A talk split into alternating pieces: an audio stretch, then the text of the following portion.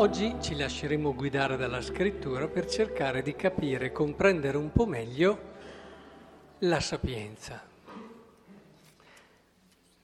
È molto bella la, la, scelta che è stata fatta, molto efficace, quindi cerchiamo di percorrere la strada che le letture di oggi ci aprono. Qui si dice la prima cosa, perché noi andiamo con dei criteri un po' nostri, no? sapienza, magari mutuati dalla filosofia, dal pensiero comune, dall'esperienza di tutti i giorni e cerchiamo di vedere che cosa la scrittura, che cosa la parola di Dio ci dice della sapienza. La prima cosa che il libro dei proverbi che abbiamo ascoltato nella prima lettura ci dice è che mi ha creato come inizio delle sue attività prima di ogni sua opera e poi sviluppa questo concetto. Quando non esistevano gli abissi io fui generata, quando ancora non vi erano le sorgenti cariche d'acqua, io ero là. Quindi qualcosa che è prima e che ha visto tutto quello che è venire alla luce. Ed è proprio per questa sua posizione che la sapienza coglie il perché delle cose. Lei c'era quando è stato fatto, lei conosce il perché di quello che è stato fatto. Quindi questa posizione che è prima fa sì che la sapienza conosca il perché delle cose. E infatti chi è sapiente sa il perché delle cose, sa che ad esempio il tempo ci è dato perché noi possiamo conoscere noi stessi conoscendo Dio. Sa che il tempo non ci è dato per correre, correre, correre, poi arrivare chissà dove, ma ci è dato per entrare nel mistero dell'amore e ritrovare lì la verità di quello che siamo. La sapienza lo sa, l'uomo sapiente lo sa che può correre tutta la vita, far dei soldi, ma poi alla fine si ritrova con nulla e se ne va da questo mondo con niente. Il sapiente lo sa ciò che è veramente, che è valore della vita e ciò che invece è vano, ciò che è fumo, ciò che sembra ma che non è. Proprio perché la sapienza è prima, conosce le cose, il valore delle cose, il significato delle cose. Ma si fa poi un passo avanti e si dice che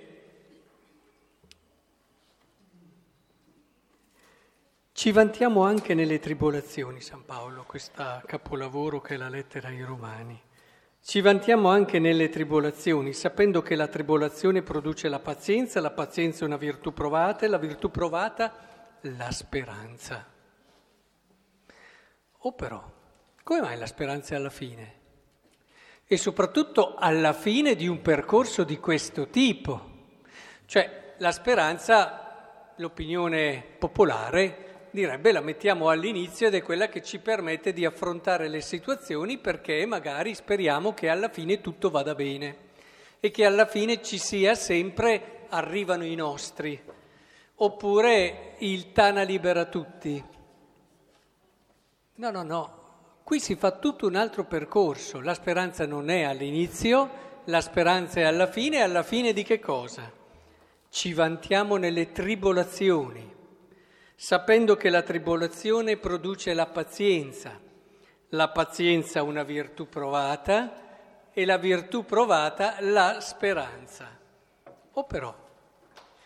Quindi bisogna che togliamo, è fondamentale, quell'idea falsa che vede la speranza come quel movimento dello spirito che ci fa sperare, appunto, si usa questo termine, che tutto vada bene che alla fine ci sia sempre, ci sia sempre una salvezza che arriva all'ultimo minuto. No, la speranza, anche qui è la sapienza che educa la speranza.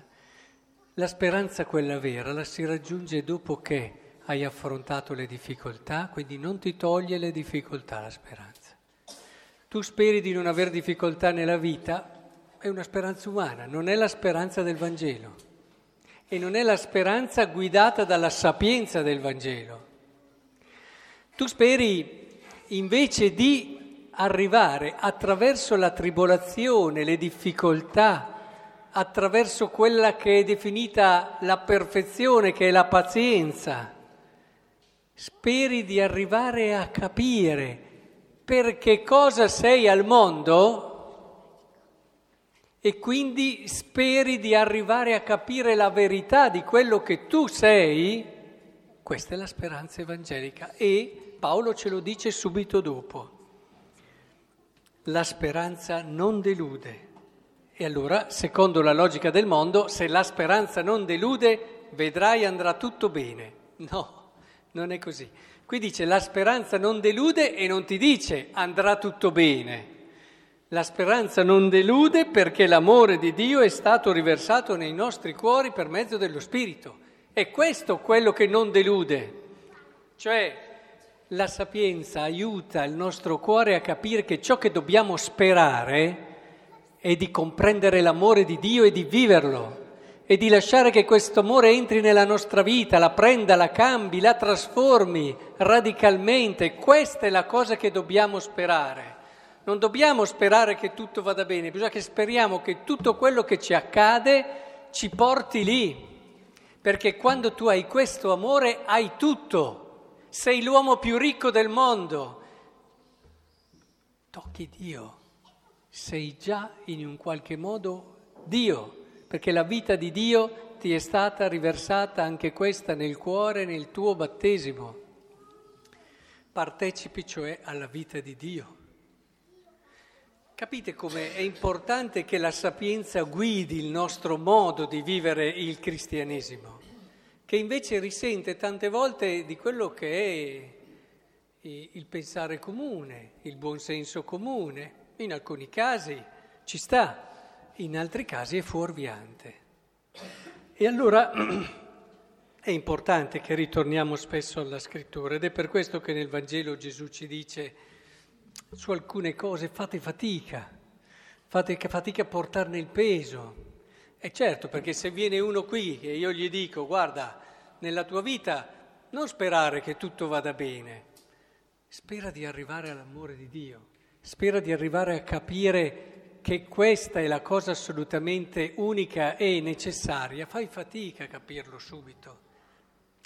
Diventa anche poco attraente per uno che va invece alla ricerca di qualcosa che lo faccia star bene.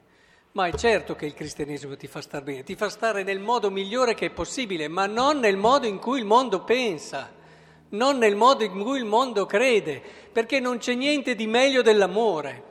Il problema è che lo si capisce alla fine della vita questo, quando hai provato tutto e alla fine ti ritrovi con poco in mano, e ti viene magari il rimpianto di aver dato, perché non ho dato più tempo alle relazioni, perché non ho dato più tempo all'amore, perché non ho dato più tempo ad ascoltare e a sentire il bisogno di chi avevo vicino. Adesso lo capisco, ma adesso è tardi.